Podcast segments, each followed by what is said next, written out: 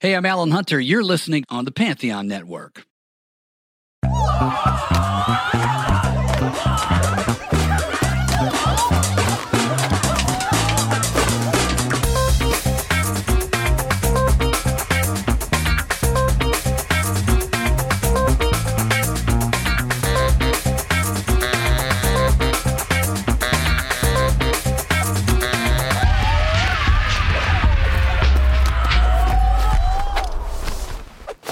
Hello and welcome to Audio Judo. I'm Matthew. And I'm Kyle. How's everybody doing out there? How you doing this week? You doing I'm, all right? I'm doing pretty good. How are you doing? I'm this good. week? I'm good. I'm good. Nice. We are uh, proud members of the Pantheon Podcast Network, the premier music podcast network. Pantheon is home to the first HD podcast, Rock and Roll Archaeology, as well as a host of other programs as well. It seems like they are adding new programs every week. yes. Uh, one of the artists that they have just added is a podcast by legendary album artist Hugh Syme, known for being the graphic artist for Rush for most of their lengthy career. yes. so- we have talked about him a few times. Yeah, so my hope is that now he and I are on the same network. Great. I can work out some sort of interview with him. You know, it'd be nice to compare and contrast what he has to say about album art with what uh, we talked about with Aubrey Powell last year. that would be really cool. So uh, check out those podcasts uh, when you get a chance at pantheonpodcasts.com. For us, we are nearing our release for our spin-off podcast series. Yes. Audio Judo Does Jazz. That will be coming out later this month. And if uh, you were ever looking for a way to get into jazz but never knew where to start, I think you may find this series both fun and informative. Uh, your jazz spirit guide, Chris, will take you on a journey from Miles Davis to John Coltrane and all the stops in between. And we hope that you will join us. Uh, also, we're going to be recording that on the award winning Podcasters Kit by AKG. If you're looking into getting into podcasting yourself, check that kit out. You get a state of the art mic, headphones, software to get you going. Uh, you get that at akg.com or Amazon. Uh, you'll be able to find Audio Judo Does Jazz on our website, audiojudo.com, and everywhere else that podcasts are podcast. Exactly. This week, And he's not kidding. Uh, he's not kidding folks about that award winning part. yeah, It really did just win like three different industry awards. something at uh, NAM, Yes. NAM, Nam. NAM, yeah, Back, back in Nam. I Back won in- a bunch of awards. back for in being Nam. good at audio. right. Uh, yeah. So it's serious. Uh, yeah, Yeah. we we love the, the the gear. It's pretty amazing. Sounds fantastic. So uh, That's just us. right, we don't know what we're talking about Uh, anyway. It's uh, doesn't matter what we use. We just sound wonderful. Uh, that's just the it's the uh, the velvety pipes, Also, Randy helps a lot. pretty much. Because actually, Kyle mostly sounds like Harvey Firestein all the time. So this is uh this is me with the filter. And this is me without the filter. Ah, oh, that's true. yeah. It's pretty accurate.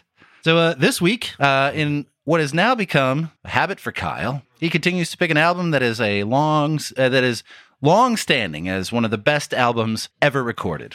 I'm just going for him. I'm just going for the uh, the hits. a perennial member of the top 100 albums of all time, a record that is both critically revered and commercially loved. It has stood the test of time since 1972. Mm-hmm. We are talking about Talking Book by Stevie Wonder. Indeed. I hate you, Kyle. You're welcome. Uh, if I were working right now, Mm-hmm.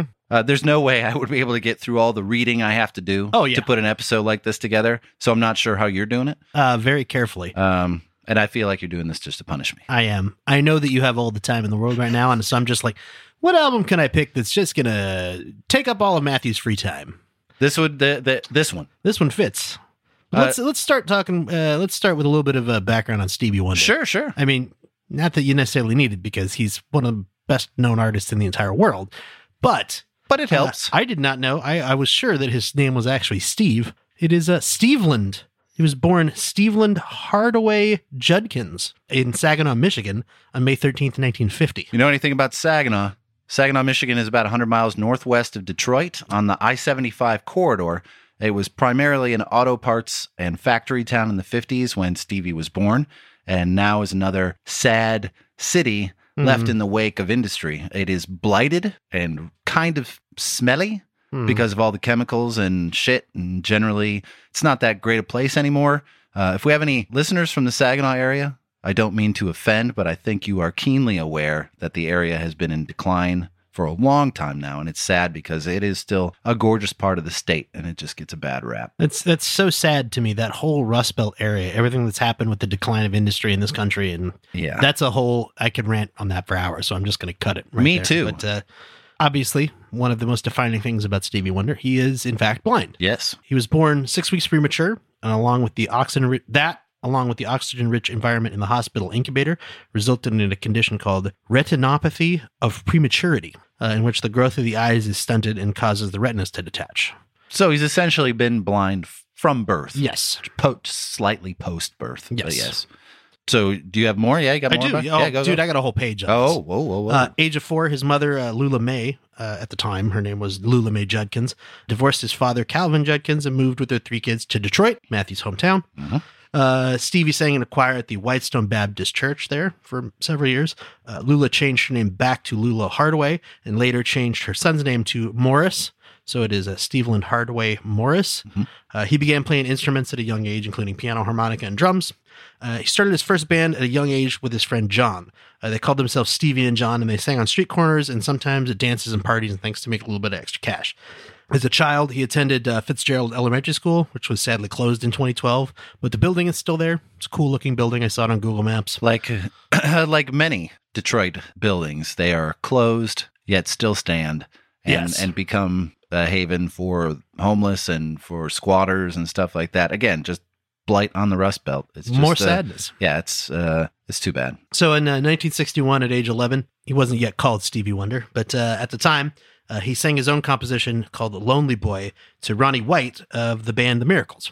Uh, White then took Wonder and his mom to an audition at Motown, where uh, good old Barry Gordy signed Stevie Wonder to Motown's uh, Tamala label. Do you mean legendary producer and notorious ripoff artist Barry Gordy? Indeed, I do, sir. So, for those that don't know, Motown was located in the heart of Detroit on West Grand Boulevard in a very nondescript two story home. That house still sits there as a museum to Motown with a sign out front that says Hitsville, USA. It was based there, Motown was, from 1957 to 1968. And I say ripoff artist because Stevie Wonder was paid the royal sum of $2.50 per week until he was 21 and he could Mhm. have his royalties. The good news is he got past that. Yes. So uh, he also got the name at the time of that he signed. Uh, Clarence Paul, the producer, gave him the name Little Stevie Wonder. Little Stevie Wonder. because he was a little wonder. Just in case anybody wants to know as well, two dollars and fifty cents in nineteen sixty one is the equivalent of twenty one dollars and sixty four cents per week today. Correct. So really raking it in for the hits. yeah. He released his first album in 1962 at only age 12. hmm The Jazz Soul of Little Stevie is what that's called. His first recordings for the label were not incredibly commercially successful. And because of that, in uh, the end of 1962, which was 59 years ago, uh, when he was only 12 years old, he joined the Motown Review, touring the Chitlin circuit of theaters across America that accepted black artists. Hmm. That means that there were places in the United States where black artists were not allowed to perform. Oh yeah. That is, I, I think about that kind of stuff all the time when this comes yeah. up. You say fifty nine. It's probably more like 54, 53. Yeah. when that actually ended. Yes. but I mean this this was 59 years ago. This was within a living person's memory that it was still segregated. There was still that racial divide in America. And Yeah. that to me like every time I hear those numbers for some reason so many people seem to think of like oh the history that is so far in the past. It's not that far. Those wounds are still pretty fresh. they are very fresh. It was not that long ago. yeah. But uh, I think about that every time I see those numbers. Yeah. I- for some reason, my dad is always the one that pops into my head. How can you not though? Yeah. Yeah. It's it's relevant. Uh, So what? So through the '60s, Stevie Wonder released record after record, recording hits for himself like "My Sharia Moore." He did uh, his very first single, or his I'm sorry, his very first hit was the song "Fingertips." uh, Fingertips, from yeah. 1963. Uh, recorded "Signed, Sealed, Delivered." I'm yours. and for he wrote for other people like Smokey Robinson. He wrote the hit uh, Te- "Tears of a Clown," um, which I didn't know. Yeah, I didn't know that he wrote that. yeah. He wrote a lot of songs for Motown, uh, other Motown artists. Sadly, he was not doing commercially well, and the label almost considered dropping him once his contract was up at age 21. But uh, a woman named uh, Sylvia Moy, who was the first female producer at Motown, uh, convinced Barry Gordy to give him another chance. So they dropped the uh, the little from his name, so he just became uh, Stevie Wonder, and he and Moy uh, worked on the hit "Uptight, Everything's All Right." hmm uh, became a huge hit. He also, like I was saying, wrote uh, all those songs that you just said for other artists, as well as re- he released a, uh, a jazz soul album called uh, Yvette's Red Now, Yeah. which is uh, Stevie Wonder backwards. He scored a bunch of hits in the 60s. Uh, I was made to love her for once in my life, Science Seal Delivered, like you said, Yep. uh, My Sharia Moore, like you said, a bunch of others. This next fact absolutely blew my mind. Go on. So he obviously began to get a little bit unhappy with what was going on at Motown. And uh, when his contract came up, he left, went off, made two records on his own. Mhm. He let that contract expire on his 21st birthday on May 13th, 1971, at 21 years old. So at 21 years old, he walked away from a contract that was paying him shit, but was with arguably one of the biggest record companies in the world. Oh, yeah. He had to know he was a musical genius. Well, yeah. He had to know, right? We're going to get to some of this ridiculousness. I mean, Talking Book is the 15th studio Yes. album for Stevie Wonder. By the way, when this was released in October 72, he was 22 years old. Mm-hmm. I repeat, in case you weren't paying attention, this was his 15th studio album at, the, age, of 22. That that's crazy. But so ar- around this time, 1970, he got Mhm. married Yes. to uh, Cyrita Wright, fellow songwriter and also a secretary at Motown Records. Around this time, he started to get involved in synthesizers and also wanted to write more so- socially conscious lyrics. After a scathing review in Rolling Stone called his last solo record cluttered and self indulgent and undistinguished and pretentious lyrics. The artist of the day at that time was Marvin Gaye, and this was coming in the wake of uh, what Rolling Stone has called the number one album of all time, What's Going On. So he was determined to change the scope and style of his music at this point. And this album comes out a mere six months after his last album, Music of My Mind. These two albums together are considered the beginning of his classical period.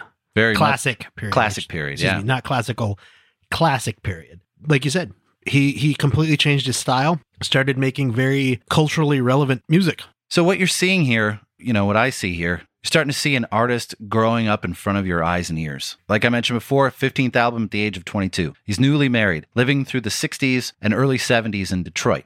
That in itself would mature you to some degree. So Detroit was ablaze during those years, literally and figuratively. the riots took place in July 1967. That was the longest, bloodiest, costliest riot in the United States since the Civil War and was only surpassed in its brutality and destruction by the riots of LA in 1992. Wow. At the end of it, 43 people were dead, 1,100 injured, 7,200 arrested, 2,000 buildings were destroyed.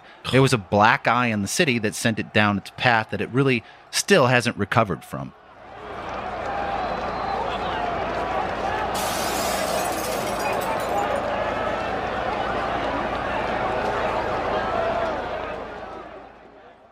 So a ton of songs were written about it, from Marvin Gaye, to, you know, Gordon Lightfoot to David Bowie to the Temptations. And while Wonder has never specifically said that any of the songs were about that particular event, it's hard to believe that his lyrics and his worldview or his outlook on things like race relations were not somehow influenced by what he lived through around that time.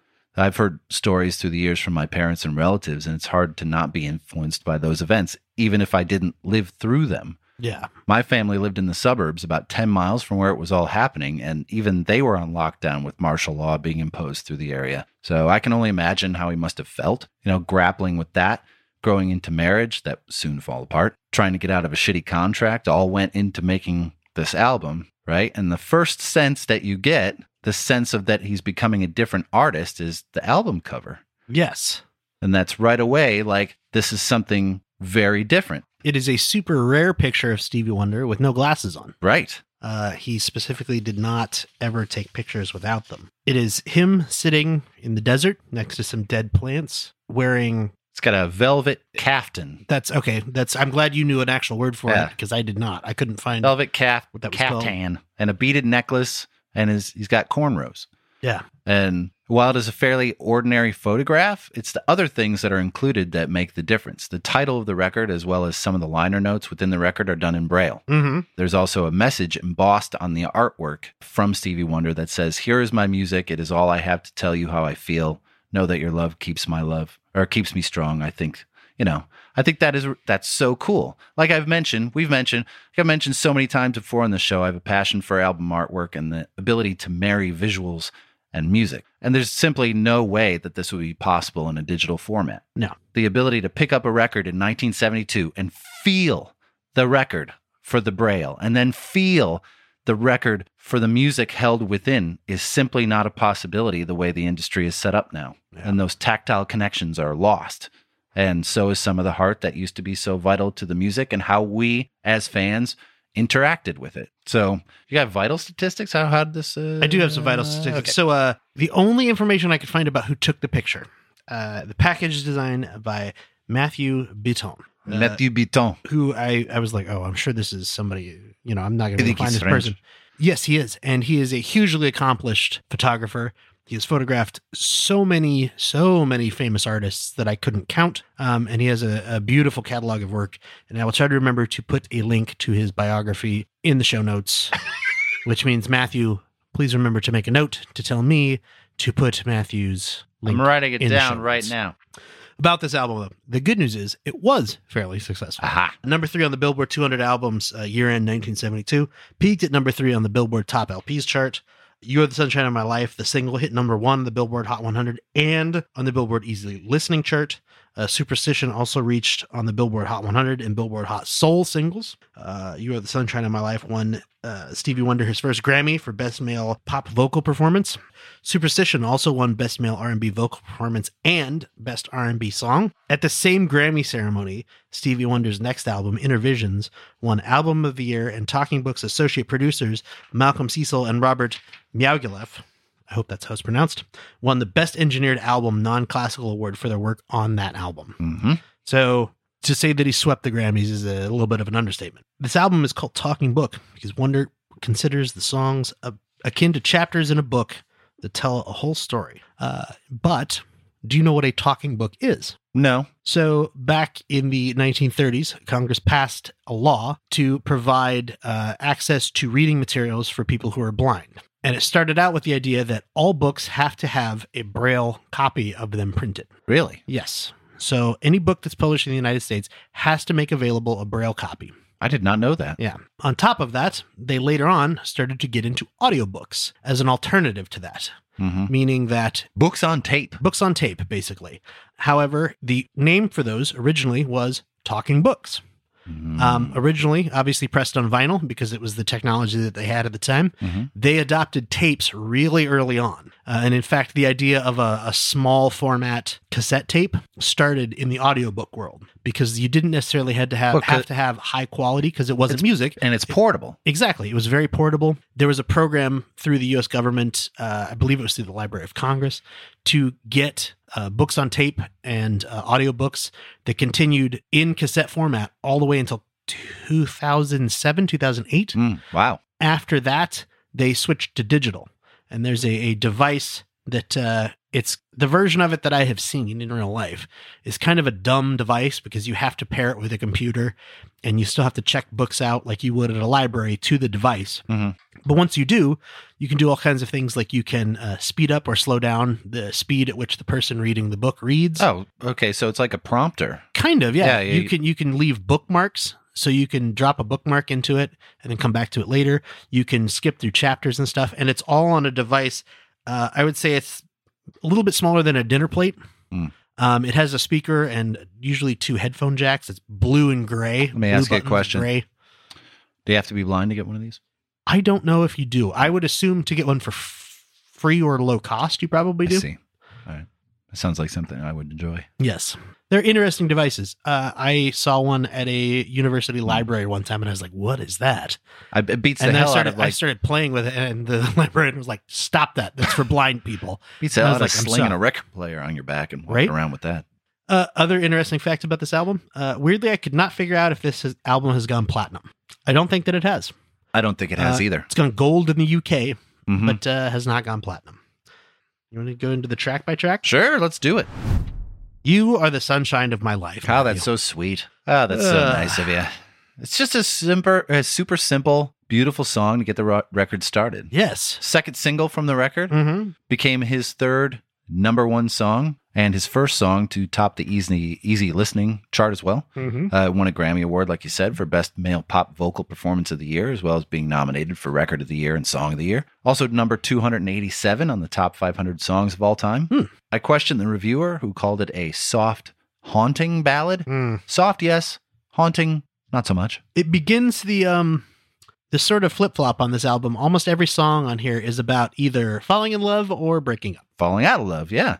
I like it because other than the clavinet, Mm-hmm. which is used extensively on this album, Yes. and not used on this song. You get a nice flavor for the record and how his voice has matured Yeah. to this point. So, uh, Wonder played the drums and the Fender Rhodes, which is really nice. That Fender Rhodes is great. Yeah. The song is also short, unusual in its structure. Instead of starting with a verse, it starts with the chorus straight away, and that chorus is not even sung by Stevie Wonder. Oh, It's uh Jim Gilstrap. Yeah. Uh, Lanny Groves sings the next two songs after the first line. J- uh, Jim Gilstrap, one of the most prolific session voices in the industry, Yes. sung backup for numerous artists, most widely known for singing the theme song from the 1970s Norman Lear sitcom Good Times. Good time. Anytime you need a payment. Good time. Anytime you need a friend. Good time. It's a good song. Uh, and also uh, sang the theme song from the cartoon Tailspin. Ah. Female voice, like you said, is uh, Lonnie Groves. Her resume is also extensive. Uh, I got a, about halfway into reading it and decided I would just say she sang with everybody. Gloria Barley also does some uh, backup vocals on this as well. I really love how active the uh, the percussion gets towards the end of the song. Oh yeah. without there actually being a driving beat underneath. It's a, just a really unique song f- or u- unique sound for such a simple song. Yeah. Um, Well, here's here's a little clip of uh, uh the oh, yeah, end let of me this hear it, song. yeah. You must have known that I was lonely because you came to my rescue. And I know that this must be heaven. How could so much love be inside of you? Oh, you are the sunshine of my life, yeah. That's why I'll always stay around. Mm-hmm. You are the apple of my eye. Forever you stay in the sun. Yeah, you are the sunshine of my life, baby. That's why. We were just commenting that uh, while we were listening to that clip, how there's a few little uh, Michael Jackson. heh.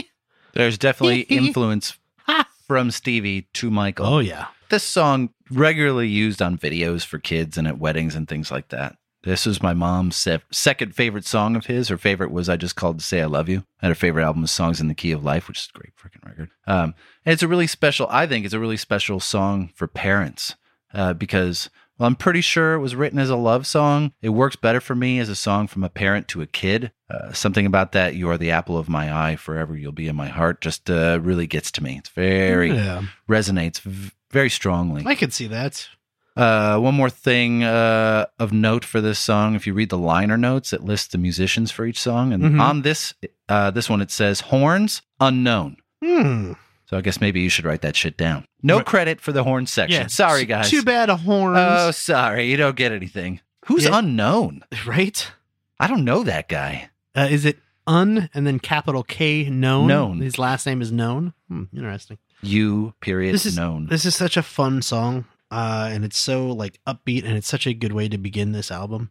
It's a fun song to listen to in headphones. I don't know if they used uh, like some kind of processing effects or if it's a, a Leslie, but it's the sound kind of reverberates from left to right. oh yeah, it bounces around. It sounds really cool. It does sound like a Leslie. Yeah. I didn't didn't even notice that until you mentioned it just now. I I had listened to this album many times, and until I actually put on a set of headphones and focused listening to it, I was like, "Oh wow, that's weird." It, it flip flops back and forth, left, right, left, right, left, right. So or right, left, right, left, right, left. or left, right, left, right, up, down, up, down. Oh no, that's something else. Yeah, maybe your baby What? knows what that is. Now you go from a, a short three minute piece to a seven minute blitz of a song.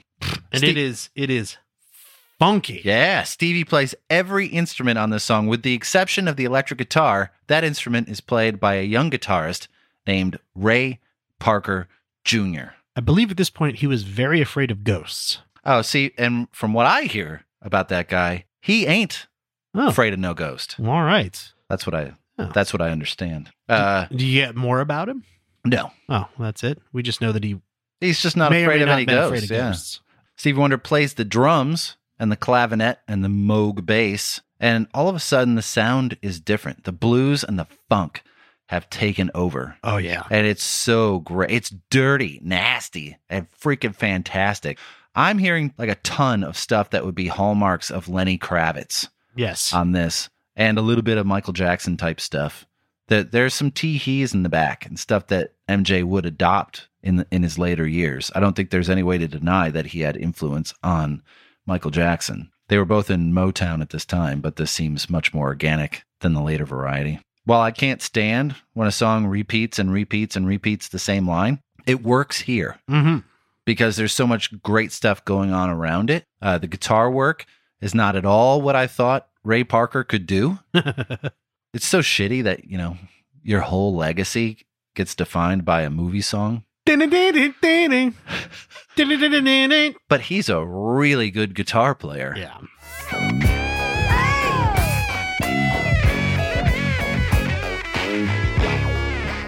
So I don't know if I could say that it's my favorite song on this record, but uh, it is for sure the song that I listened to the most Hmm. when I was prepping for this episode. All right. It's uh It's a, another in the uh, same theme of this album, though. It's uh, Stevie Wonder is worrying that his lover is cheating on him. yeah, that keeps coming back. Yeah, I feel like there was some marital issues going on. I think you might be right. Uh, I think we get more of that later down the road of this record, Yeah, but it's it's pretty evident things aren't that great. it's already been one about how we love each other and one about how I think you're cheating on me. Only two tracks in, folks. Side note: Hmm. uh, Stevie Wonder name checks little Sally Walker in the bridge. Ooh, Um, I had to look that one up. Apparently, it's a game uh, similar to musical chairs with someone sitting in the middle singing while people walk in a circle. So there's no music playing, someone's just singing, and that person is little Sally Walker. So huh? I didn't know that I had to look it up. Never heard of that before. But Jesus, it's such a great freaking song. right? It's so great. You got more on this song? no, that's about it. That's it. You don't have any more? Yeah. Well, you know what we should do? We should take a break. Uh, that sounds like a good idea. We Oh. will uh, be right back. All right.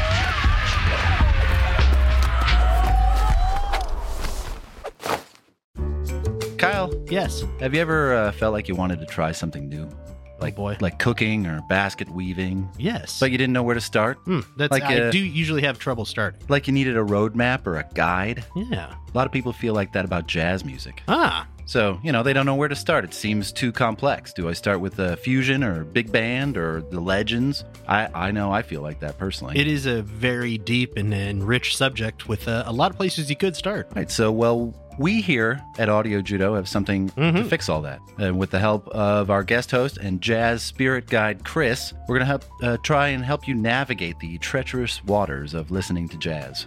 Uh, we will be premiering a new spin off podcast series called Audio Judo Does Jazz in late April. It's, it's going to be fun, interesting. I'm looking forward to it. We're also recording that bad boy exclusively with the new podcaster kit from AKG. Yes. Chris doesn't have any experience in podcasting, so we wanted to make it as easy as possible for the person who doesn't have studio equipment or editing headphones or anything like that. So this podcaster's kit is perfect. He gets a cool mic, set of headphones, software, bingo blango, he's podcasting. Yeah. All that means is more competition for us, so we have to bring our A game because everyone is going to be podcasting soon. The only thing I didn't like about it is uh, since Chris is using it, I can't steal it. No, you can't steal. That's it. unfortunate. So uh, well, it's a shame we had to send it to Chris. yeah. He's, he's going to make the most of it. Yeah. Like I said, look for that series in late April Yes. because we are super jazzed about it.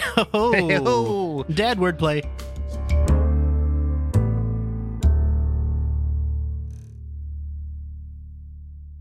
Matthew, you and I, we can conquer the world. Missed again. You missed it again. That sucks. That's uh I was going to do the same I'm thing. shooting right in there. So, this is probably the most played song at weddings Oh, for sure. in the 1970s. From what I can gather. It was mandatory at every single hall from that area. I think it's contractually obligated. I would believe that. They probably had to purchase the vinyl legally. Pro- Probably no surprise, it was the wedding song for former president and first lady Barack and Michelle Obama.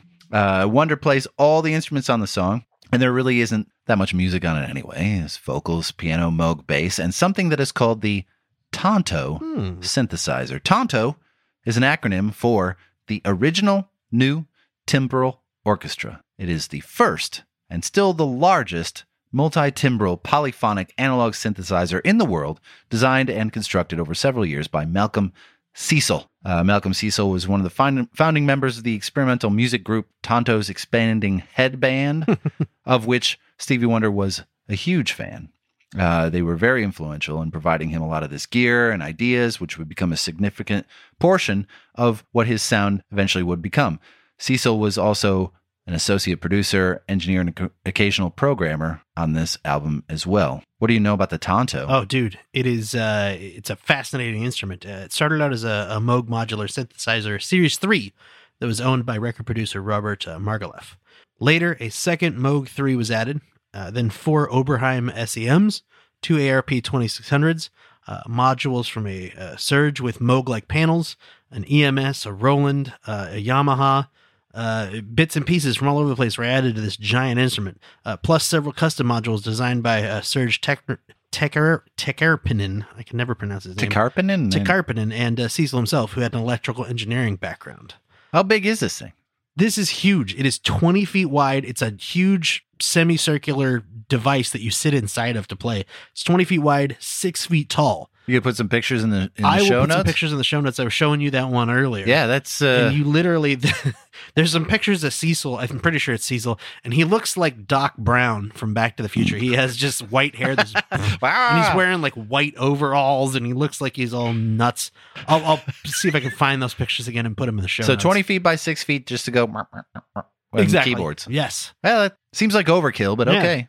weirdly enough the first time i had seen this instrument was not in doing research for this uh, for this album uh, it actually appears in uh, brian de palma's 1974 movie uh, phantom of the paradise have you ever I'm seen not. Uh, no, I'm not familiar with it. it's sort of a uh, uh, retelling of uh, phantom of the opera but it's set in a, a failing theater in the 70s Mm. uh, it's a very interesting a little bit avant-garde movie that has a lot of musicians involved with it and the music is very very memorable from it from it I feel like we did like a. Did we do like a judo chop on something similar to this? Like We uh, did. Uh, Raymond Scott. Raymond Scott uh, was also an inventor of a lot of electronic instruments, and for that matter, uh, Conlon Nancaro. oh uh, yeah. who was a, a- a composer who did a whole bunch of uh, uh, player piano pieces. yeah. You guys uh, can only hear those if you sign up for the Patreon. Yes, you can. More on that later. But uh, yeah, the uh, the Tonto appears in Phantom of the Paradise, Uh, Oh, so you can see it there as the oh, Phantom. son is the phantom. Instead of an or- organ, he's playing the Tonto. he's not playing his organ. He's not playing with his organ. He's Ah. playing with the Tonto, See, which is, I'm sure, somebody's nickname for their organ. So, be- because this is such a su- successful ballad from the 70s, it only stands to reason that uh, it'd be covered by just about everybody from back then, like Barbara Streisand, Babs, uh, Joe Cocker, right up to present day artists like Mariah Carey and uh, Michael uh, Bublé. Biblia. It's an excellent song, but I'm surprised that it was uh, it was never a single for him. Yeah, that That's is how kind much of a weird popularity it It's had. kind of a weird choice, but uh, eh, whatever. Get Tuesday heartbreak from that. You might because it's not a single. What's weird is that every time I listen to this album, I feel like Superstition should be my favorite groove, the best groove on reputation alone, but it isn't. This one is. And it's so good. The melody is fantastic. As you know, Kyle, I'm not a big proponent of the saxophone Drew, I was just In- about to ask you about that. in rock music, but I feel like it has a place in uh, jazz and R&B, uh, like this song. And the saxophone on this song is provided by one David Sanborn. Once again, his resume reads like a who's who in music. oh my God! Yes, Play it with does. everyone, won nu- numerous Grammys. Do you have the list? I have a list. Do you have a list? All right, let her, let her rip. Let's see if I can do this. James Brown, Brian Ferry, Michael Stanley, Eric Clapton, Bobby Charles, Cat Stevens, Roger Daltrey, Stevie Wonder, Paul Simon, Jacob Pastorius, the Brecker Brothers, Michael Franks, Kenny Loggins, Cassiopeia Players Association, David Bowie, Todd Rundgren, Bruce Springsteen, Little Feat, Tommy Bolin, Bob James, James Taylor, Al Jarreau, Pure Prairie League, Kenny G, London Wainwright III, George Benson, Joe Beck, Donnie Hathaway, Elton John, Gil Evans, Carly Simon, Guru, Linda Ronstadt, Billy Joel, Kenny Garrett, Roger Waters, Steely Dan, Ween, The Eagles, The Grateful Dead, Nana, Uteda Hikaru, The Rolling Stones, Ian Hunter, to- and Toto. Did you say Ween? Ween. He's played with Ween. He played with Ween? with Ween. That's an odd choice for him. Had to take a breath there. Hey, if you're curious, though, anybody out there, uh, uh, Pantheon Podcast Network has a Ween only, Yes. like a podcast that's just about Ween. You should check that out. But anyway, Ween, he played with Ween? played with Ween apparently. That's weird. Also, if there's any uh, music, uh, movie trivia people, David Sanborn is also the saxophone player playing on the street in Scrooged with Bill Murray, uh, with Miles Davis and Paul Schaefer. He walks by and uh, and he says, you know, uh, steal from the Hicks, why don't you? Keeps walking, but that's David Sanborn, kind of dressed up like a bum playing the sax. uh, other than the sax, Stevie once again plays all the instruments on this song. Uh, the only other musician besides Sanborn is a backup singer. Her name is Denise Williams. She's another artist that would gain solo acclaim many years later for her number one song, Let's Hear It for the Boy, released in 1985. Uh, she won four Grammys, was also nominated for 13, which is Wow. impressive. I had no idea.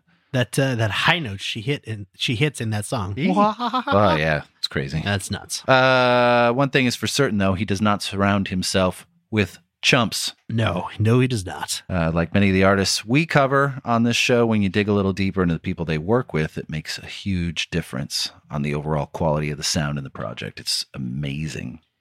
You've got it bad for Stevie Wonder, don't you? I got a bad girl. You got it bad. I girl. do. You've got a bad girl. Another No, amazing. you've got it bad, girl. You got it bad. No. Another amazing groove on this song. Just so smooth. And uh, it wasn't written by him. No, Yvonne Wright uh, wrote this entire song. Uh, she also wrote the closer Yes. of the record. Um, Co-wrote the closer. co-wrote. The melody is hers, but the groove, the instrumentation, and the lyrics are all Stevie Wonder, and he adds that little bit, just that little bit of funk to it. Uh, one of my favorite parts of this song uh, is the triplet figure used throughout. Uh, bop, bop, bop, bop, bop, bop. Uh, it's very smart, very intriguing. Also, this is one of the songs that allows Wonder to show what an accomplished drummer he is. I had no idea going into this research. My whole life, I thought he was just behind the keyboards and the piano. Uh, I was overjoyed to learn that he is playing drums on most of this, if not all of the record, and that he gets more respect now for that. Uh, we should also mention uh, there's some mighty fine conga playing on this song. Daniel Ben Zebulon, the best name ever. It's a great name. And That's if, such a good name. if that name does not sound familiar to most music fans, his actions will. Uh, if a lot of our listeners are familiar with the film of Woodstock, he can be seen flailing on the congas, sweating like a madman on the opening set of the festival with Richie Havens. Um, he was amazing. He's also played with Bee Gees, bunch of our other artists. I figured he deserves a little shout out, a little Yeah. love as well. Absolutely. All the artists on this deserve a shout out. We're gonna flip this over. Let's flip this album over, possibly to what might be Stevie Wonder's most famous song, best known song, Superstition. Mm. The defining song for the era Yes. and for Stevie Wonder. What does it sound like? sounds a little bit like this at the beginning.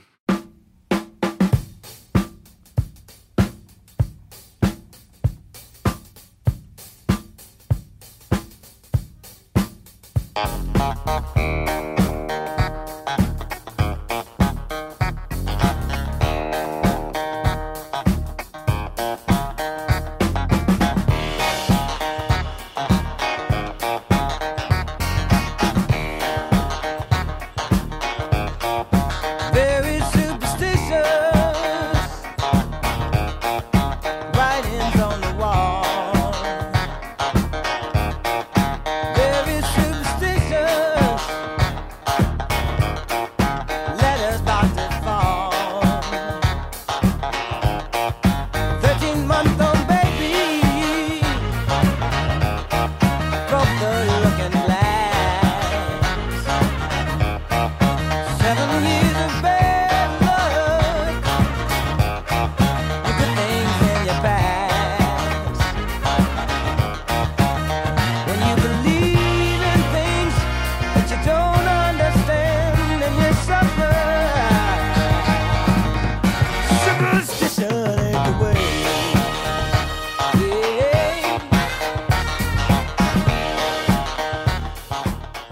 All right, now that the three drunken white guys are done uh, chair dancing to that song, Let's talk about it a little bit. All right. Uh, the Hohler clavinet is that funky instrument that you hear at the beginning, that bom, bom, bom, bom, bom, Mhm. bom, bom. And this is considered the best example of the sound from that instrument. It's a legendary sound. It is a, an absolutely iconic. The second you hear that, it starts out with those drums that just create a beat, and then the second you hear that boom, boom, boom, boom, you immediately know this song.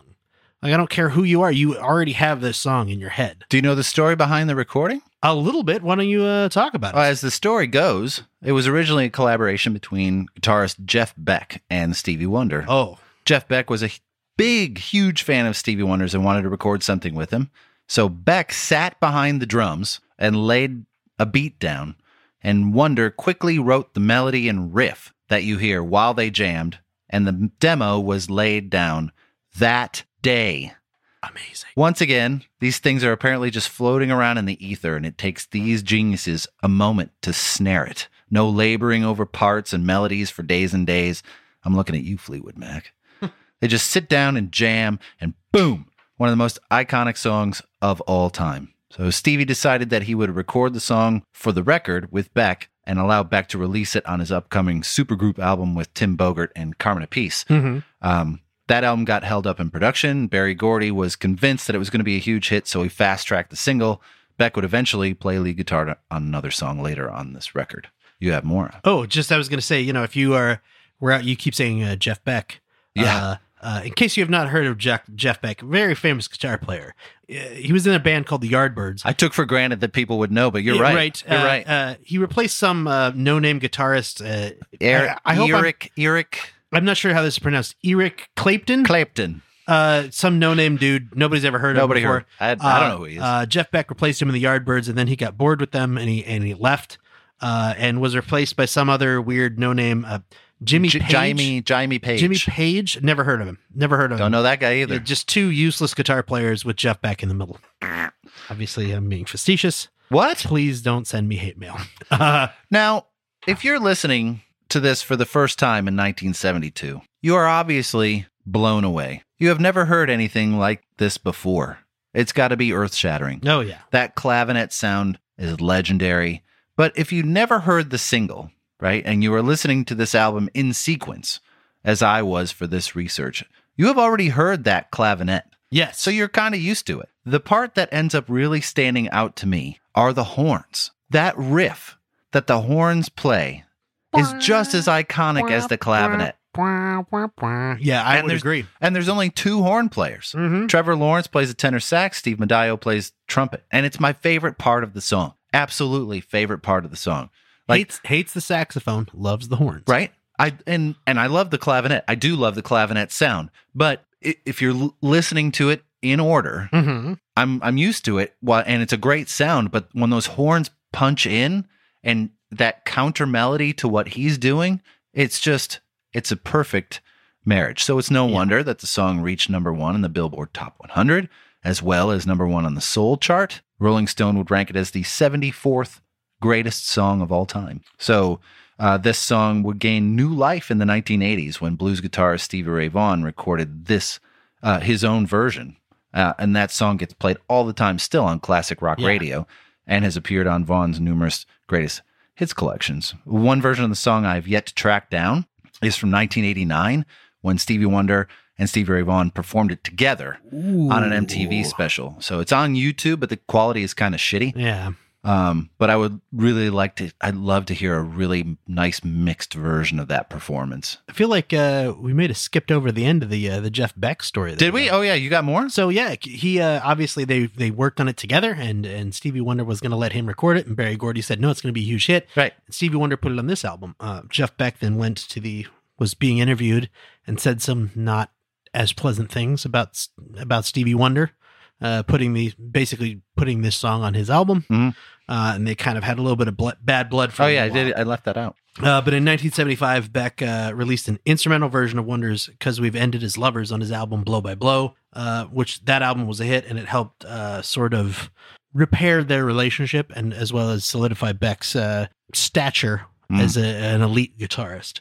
Uh, he also did record a version of this song uh, in December 1972 with bass player uh, Tim Bogert and drummer uh, Carmine Appice. Uh, they recorded uh, as Beck, Bogert, and Appice, Mm-hmm. and while their album did well, this version of the song was hardly noticed. So, It's not that great. No. For how uh, stellar all three of those musicians are, Yeah. it's just kind of flat. it's like, but it's hard to compare that. I mean, this one version, two versions, because Steve Ray Vaughan's version of it is fantastic, but it's a completely different take on the song. They've replaced, basically, eliminated the clavinet yeah. and replaced it with a blues guitar instead of Beck's kind of rock jazz guitar. So, just Yeah. totally different take on it.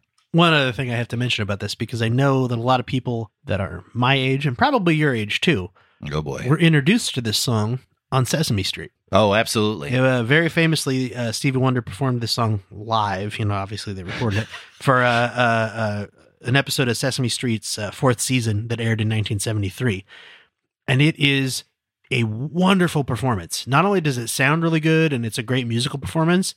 There's a very diverse cast there, and Yeah. it's it's one it's very it's perfect Sesame Street.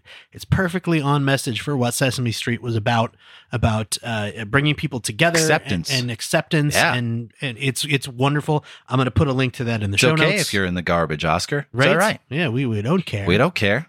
There is a kid in the background of this music video who is absolutely having the time of his life. That's what Uh, Stevie Wonder's on set, man. right. That's so cool. It's uh, it's very good, and I will. Rem- this is one I'm gonna I'm gonna remember on my own. How to come put that this shit show note doesn't in go there. on anymore? Or Uh, does it? because Does well because uh, uh HBO bought the rights to Sesame Street and corporatized it, Yeah, motherfuckers. right? Oops. You know who else is a motherfucker? That got out of hand. uh, Big Brother Big Brother There is he a is. motherfucker. is a bona fide Stevie Wonder protest song. Yes, and it's all Stevie Wonder. Everything on this song is Stevie Wonder. Socially aware funk Mm-hmm. works so well. Uh, has this acoustic feel like a la Led Zeppelin. Mm-hmm. another clavinet part, but this time it sounds like a guitar that's being finger picked. There's some harmonica in there, of which he's playing all of these things. Yes, Uh, lyrics are obviously inspired by George Orwell's uh, 1984. yes, and please, for the love of God, people, actually read the book first of all, and then please go read some of the other co-influenced books and the books that influenced George Orwell to write 1984. What are you saying? I'm so fucking sick of hearing a 1984. Oh, yeah, Big Brother. 1984. Do you know what that actually references and what it means? Oh, 1984. 94. No, but have you actually read the. Yeah, I saw book? the Macintosh I commercial. saw the Macintosh commercial. It's about a lady throwing a big hammer into a screen. it's got like a Bill Gates kind of guy on it. But do you know what it's talking about? Yeah, 1984. yeah, Yeah, 1984. but do you? No. it's what- talking about the Macintosh computer. Oh, God, I hate everybody. Yeah, it's, uh, It's one of those books, man, that just.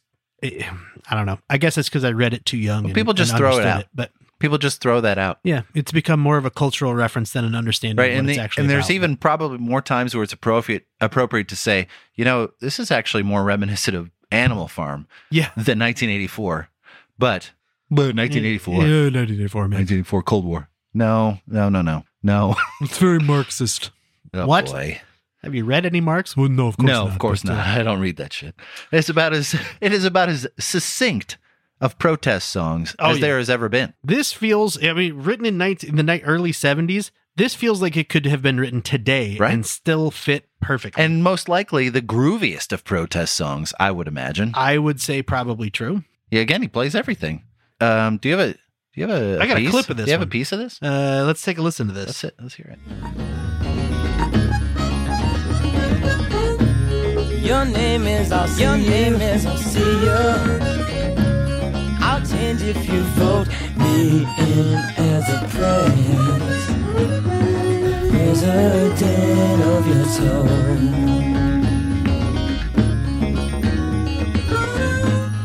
I live in the ghetto.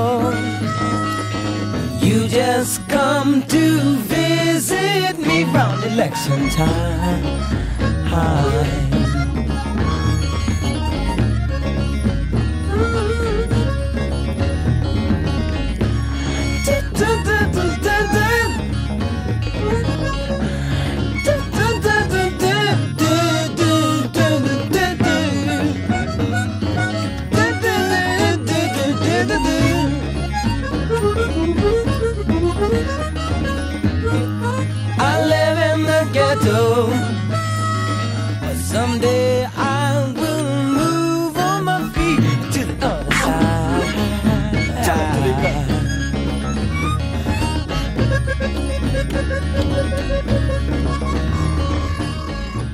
Ah, so good. And the lyrics for this song, just first of all, the, I'll change if you vote for me. Vote me in as Prez, the president of your soul. Yeah.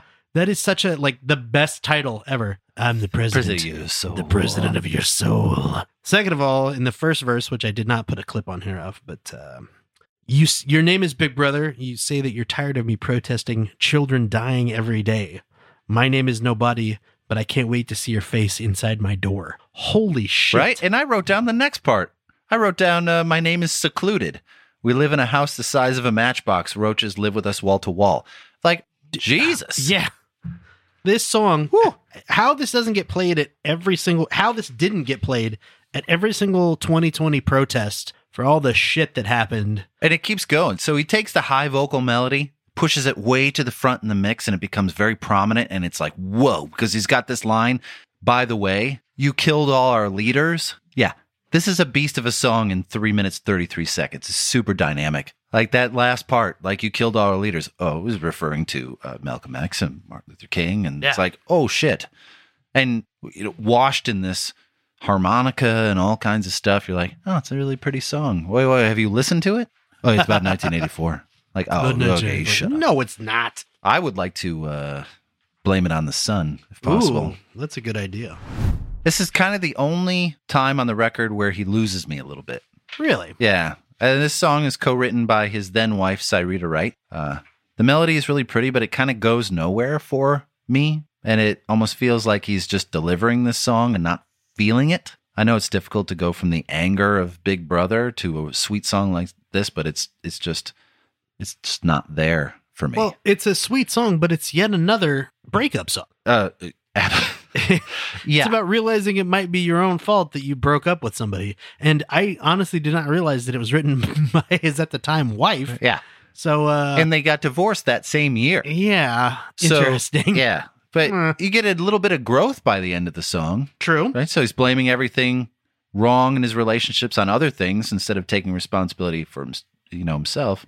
You know his his wife and him would not be together for much longer after this record was released, and so that's it's possible there's some truth in these lyrics. Um, there's a really nice harpsichord part buried way in the mix that I Oh, yeah. enjoy. I do like that, but other for, other than that, for me, it's a it's an eh, Meh. meh. So you would say you were looking for another pure love, Oh yeah. which is the next song. Uh, I'm not entirely sure what style this song is. Kind of borders on light jazz, easy listening, that he would incorporate into his late 70s and 80s sound. And what's this? More or less a full band. Mm-hmm. Bunch of background vocalists and not one, but two guitarists. Right? One is Buzz Featon, played with a lot of artists as a Mhm. session musician. Do you have a list there? I've got yet another list. Oh my God. Well, let us have it. Greg Allman, the Brecker Brothers, Bob Dylan, Aretha Franklin, Michael Franks, Al Jarreau, Ricky Lee Jones, Shaka Khan, Dave Koz, Kenny Loggins, Bette Midler, Olivia Newton-John, Wilson Pickett, Dave Sanborn, James Taylor, Stevie Wonder, Etta James, Don McLean, and Dave Weckl. Who Hey, we play covered- with uh, Mr. Dave Weckl. played with Mr. Dave Weckl, who we covered in yet another judo chop. More on that later. More on that later. Uh, he also played with the Paul Butterfield Blues Band. oh, uh, at Woodstock. So that's two direct connections uh, to the Woodstock Festival. that is cool. The other guitarist on this song is one Jeff Beck. So this is the song he appeared on as part of the agreement he made for being able to release his version of Superstition. Uh, his playing is quite evident right away on the song. He has a very distinct style. He plays exclusively with his fingers. I don't think I've ever seen him with a pick. He, f- he finger picks everything. So it stands out. Also, we get a do it Jeff from Stevie Wonder during the Yeah. guitar solo. So that's such a small thing. But oh my God, I love that so much. We talked about this once before on our third episode ever when we talked about Led Zeppelin's House is a Holy and the fact that they left a guitar or a, a, a phone ringing in the background. Yeah. Uh, and there's such an authenticity and honesty to that type of stuff. Sure, you could take that out, and you would now, Yeah. Oh, absolutely. and it would make it sterile. Leaving in a do it Jeff just reminds you that these things back then aren't being done in a vacuum, that they are feeling these things when they are happening. They're not just doing take 45 and I'll clean it up in Pro Tools and it'll be great. They're playing right there, loving that music, owning that music, and the bips and the bleeps and the shits that go with it Yeah. that little three word phrase, Do It Jeff, may be my favorite part of the whole album because of that. It's honest and it's real. It's authentic. I love it. too. I, I, it, like, as soon as I heard that, I'm like, oh, damn, that's great. Actually, though, I don't, uh, Randy, I don't like this take of what we're talking about. Could you fix this in Pro Tools? Yeah, can you just clean this up in Pro Tools real quick? Yeah, sure. Okay, great. Cool. Thank you. So, so this song again was written by uh, his then wife Cyrita. Mhm. Uh, it doesn't say anywhere who did what in the writing. I would like to know that. I would like did he write the lyrics and she the music? Uh, it would be interesting because there's something looking back with regret and then looking hopeful about the future in here that I think needs resolu- resolution. Yeah. But who knows? You know, I don't know. You know, I'm just saying that it'd be it'd be nice to to know who said what because because of where he's been lyrically throughout the whole record. So, I would agree with that. but I believe That What? when you fall in love, it will be forever. yes. Wow. That's uh, glad I could finish the much longer portion of the title. Is it me or does it start out like a Beatles song? Oh, it starts out very much like a Beatles song. Uh, this is a, another one co-written by uh, Yvonne Wright and uh, flips it around. We just had two breakup songs, another love song. beautiful. It's so beautiful, It though. is. Uh, and personally, I think this is my favorite vocal performance on the album by Stevie Wonder. I think I would agree with It's that. wonderful. Uh, and it's not a song that was super familiar to me, but when I was listening to it, I know I've heard it. Yeah. And it's like an old friend, you know, you're like, oh, I know this, I think. It, but it sounds like I've heard it a bunch of times, but I can't remember Yeah. like listening to it. well, here, have a little uh, sample. Oh, okay. I believe when I fall in love with you, it won't be forever. I believe when I fall in love this time, it won't be forever. Without despair, we will share in the joys of care and will not be replaced what has been must never end. And with the strength we have, won't be erased. When the truth of love are planned and firm, they won't be hard to find. And the words of love I speak to you will echo in my mind. So good. That's a beautiful song. And I think it's a fantastic closer for this album too. Oh, I It's- agree. It's, such a good like mellow love song to to close out the album to kind of smooth things over. Uh, once again, his drum work on this is stellar. It makes me want to go back and listen to his whole catalog to see Yeah. what I missed. And this last song is so full in its instrumentation. There's a lot going on, and it's all him. Mm-hmm. He plays every last note on the last song, and it rides all the way into the groove of the vinyl. It just keeps going. It's a perfect end to an almost perfect album. Yeah. What do you got? You got Yeah, I something? was just gonna say this is a little bit more of a technical note. go ahead. But uh, one of the reasons why this album sounds really interesting is because it was one of the early albums to use 16 channel recording. Ah, So it has, uh, they recorded eight channels of clavinet that's a lot of Eight. clavinet. one channel for the bass, three channels for drums, kick, overheads left, and overheads right, which is a weird way to mic a drum set. Yeah. But they did, and it sounds pretty good, so might be something there. Two channels of vocals, two channels of horns. Uh, there's a fantastic article uh, about how they mixed this album called uh, Mixing Stevie Wonder's Superstition by Joe Sham- Shambro uh, from uh, Rochambeau. J- Joe Rochambeau. Uh, from either, I don't know if the website is called Live About or Live About. Oh, oh, that's tough. Uh, yeah.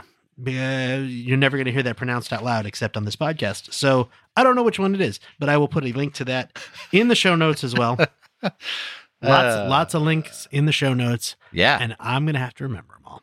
I'm going to do. I'm going to do it Write this time. down. No, I already put it in my notes, typed it in, so now I just have to Good. remember to go back through and look. so, But uh, that is it. That is Talking Book by Stevie Wonder. by Stevie Wonder. Kyle, I want to thank you for continuing to pick these mammoth records. You're welcome. I know they get plenty of love from the media because they are so legendary, but it's it's uh it's fine for someone who considers themselves to be a music fan like me to get back down to the roots with these records and really explore them from head to toe. Uh, I don't think I've listened to this record, the whole thing, in maybe 30 years or Mhm. more. So it was like exploring some of it for the first time.